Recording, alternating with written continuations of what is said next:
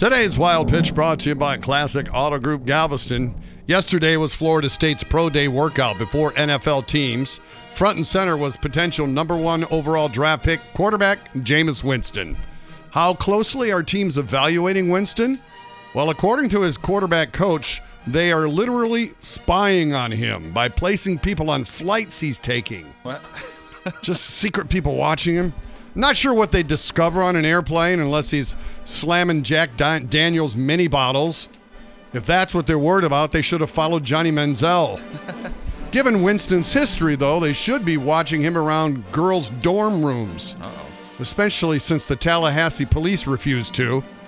Or maybe they should place a spy outside a grocery store to see if he's got a rotisserie chicken under his shirt. That's today's wild pitch.